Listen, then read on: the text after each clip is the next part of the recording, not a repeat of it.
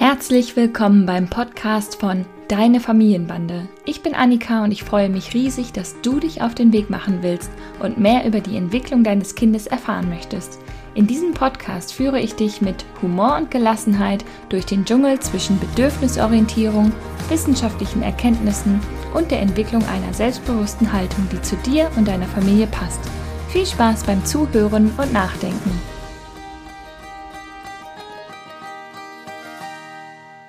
Penis, Scheide, Vagina, Vulva, Vulvina. Habe ich eure Aufmerksamkeit? Ich glaube schon.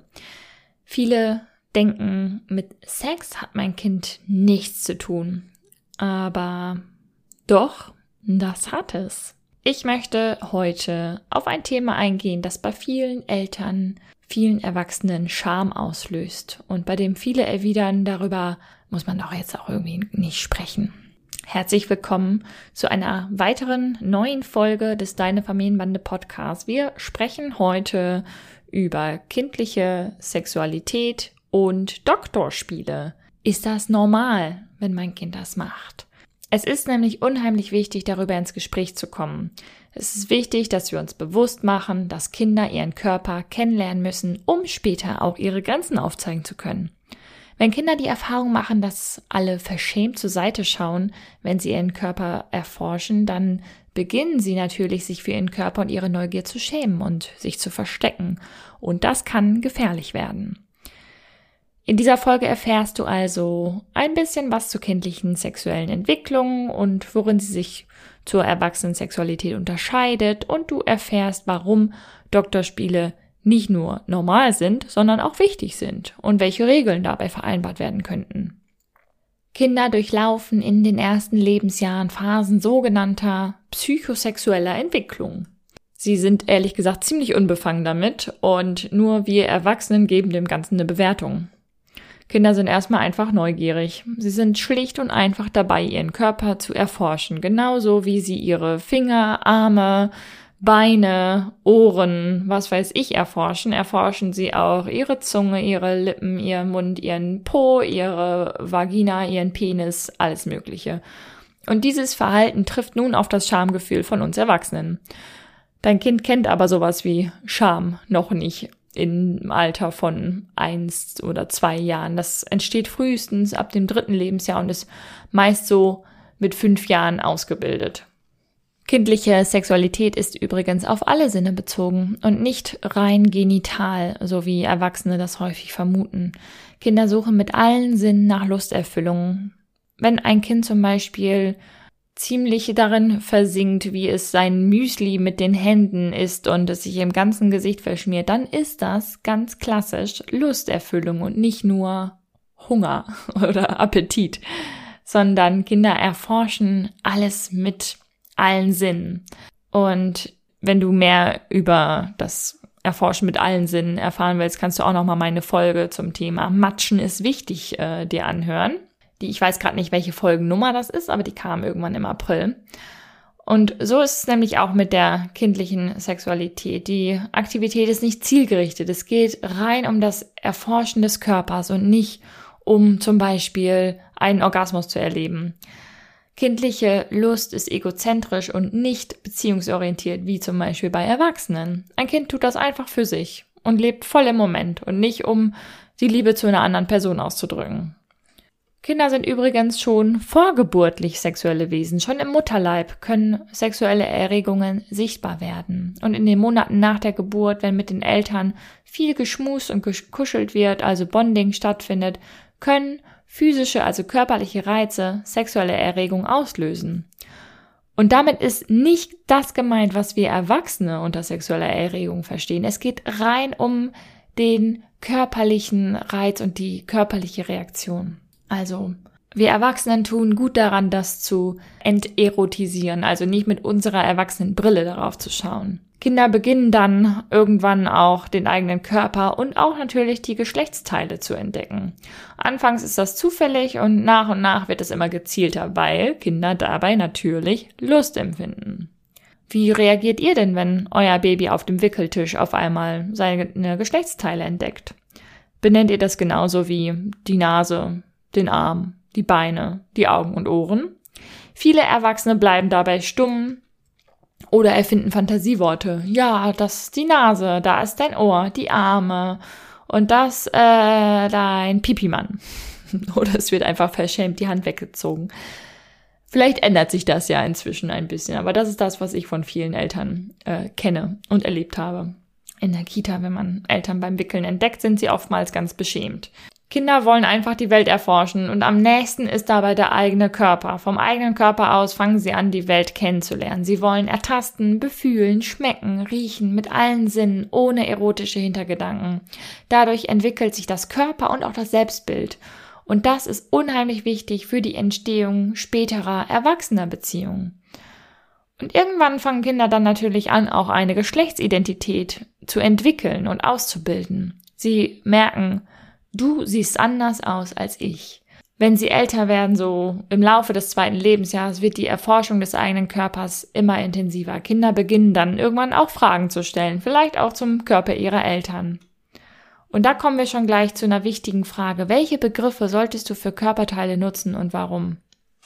Es gibt unheimlich viele unterschiedliche Begriffe für Geschlechtsteile, wie zum Beispiel Pipi, Lulli, Penis, Pipimann, Mumu, Muschi, Scheide, Vagina, bla bla bla, alles Mögliche. Viele Familien haben familieninterne Begriffe für Geschlechtsteile, die manchmal sogar auf den ersten Blick nicht als Bezeichnung für Genitalien zu erkennen sind. Und das ist gefährlich. Du solltest mit deinem Kind besprechen, dass es ganz verschiedene Begriffe gibt. Aber ich empfehle euch, benennt Körperteile klar.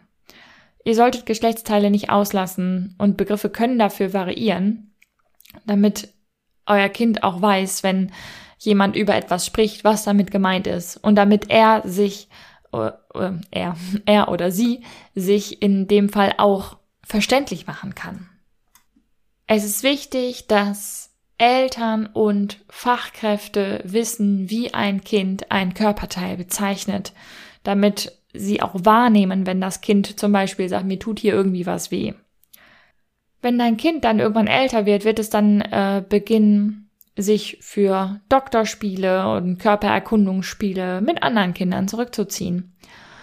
Und dann ist es wichtig, dass dein Kind die Sicherheit hat, mit dir über alles reden zu können. Ihr solltet gemeinsam vielleicht auch Regeln aufstellen, die von allen eingehalten werden. Zum Beispiel, ein Stopp gilt immer. Auch wenn Kinder uns gegenüber ein Stopp signalisieren. Stopp gilt immer. Es gilt hier immer, die körperliche Integrität des Kindes zu wahren, damit es weiß, diese Grenze kann ich setzen und die wird respektiert. Eine weitere wichtige Regel ist, es wird nichts in Körperöffnungen gesteckt. Wir müssen darüber sprechen, dass Gegenstände gefährlich sein können damit Kinder wissen, das darf ich nicht, weil das gefährlich ist und das auch verinnerlichen. Eine weitere Regel ist, Doktorspiele sind freiwillig und können jederzeit von jedem Beteiligten beendet werden. Und es ist wichtig, dass Kinder darin gestärkt werden, dass ihr Nein was zählt und dass sie auch wissen, wo sie sich Hilfe holen können. In Einrichtungen, zum Beispiel in Kitas, ist es unheimlich wichtig, dass es da ein sexualpädagogisches Schutzkonzept gibt und dass Kinder wissen, an welchen Orten sie Doktorspiele machen können und auch an wen sie sich wenden können, wenn sie Hilfe brauchen. Wichtig ist auch, dass zwischen den Kindern keine großen Entwicklungsunterschiede sind, damit auch hier ein Ungleichgewicht im Machtverhältnis vermieden wird. Es ist gefährlich, wenn ein fünfjähriges Kind mit einem dreijährigen Kind ähm, Doktorspiele macht, weil das Dreijährige Kind eventuell sich gar nicht traut, hier Stopp zu sagen. Ich möchte euch als Familie wirklich darin bestärken, offen darüber zu sprechen, damit Kinder ihren Körper kennenlernen und nicht das Gefühl haben, alles das, was irgendwie zwischen ihren Beinen ist, ist ein blinder Fleck oder eine Tabuzone und ähm, dass sie da keine Sprache, keine Worte für haben, dass sie nicht verstummen, wenn es darum geht. Eine Folge könnte sonst sein, dass sie in gefährlichen Situationen seltener das Gespräch zu dir suchen, wenn sie keine Worte dafür haben. Ich finde es unheimlich wichtig, dass wir unser eigenes Schamgefühl dabei zurückstellen und unser Kind stark machen, wenn es um Kinderschutz geht. Unser Kind kann nur effektiv geschützt sein, wenn es weiß, wie seine Körperteile heißen, wenn es weiß, dass es über seinen eigenen Körper bestimmen darf und wenn es schöne von unangenehmen Empfindungen unterscheiden kann. Bei meinem nächsten Online Now Wow Abend am 26. Oktober erkläre ich dir noch mehr über kindliche Sexualität, wie sie sich genau entwickelt, wie du damit konkret umgehen kannst, wenn dein Kind seinen Körper erkundet, wann Kinder ein Schamgefühl entwickeln und wie du auch zu einem entspannten Umgang mit Doktorspielen kommen kannst. Und natürlich werde ich auch auf Kinderschutz eingehen und wie du dein Kind stärken kannst und vor Übergriffen präventiv schützen kannst. Die Anmeldung zu meinem Online-Know-Abend findest du hier in den Show Notes oder auf meiner Homepage oder bei Instagram. Ich freue mich, wenn du dabei bist und dich diesem Thema widmest. Ich weiß, dass viele sehr neugierig sind, aber doch dann irgendwie ähm, schambesetzt sind. Und das ist total okay, weil wir natürlich auch ein eigenes Schamgefühl bei diesem Thema haben, dessen wir uns bewusst werden können. Deshalb freue ich mich über zahlreiche Anmeldungen, damit wir unsere Kinder wirksam vor Übergriffen schützen können und stark machen können von innen heraus. Bis dahin verbleibe ich mit ganz lieben Grüßen. Deine Annika.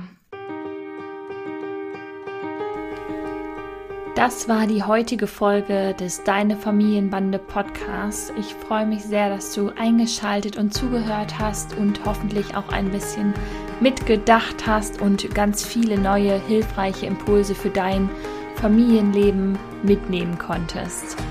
Wir sehen oder hören uns besser gesagt in der nächsten Folge vom Deine Familienbande Podcast. Mach's gut.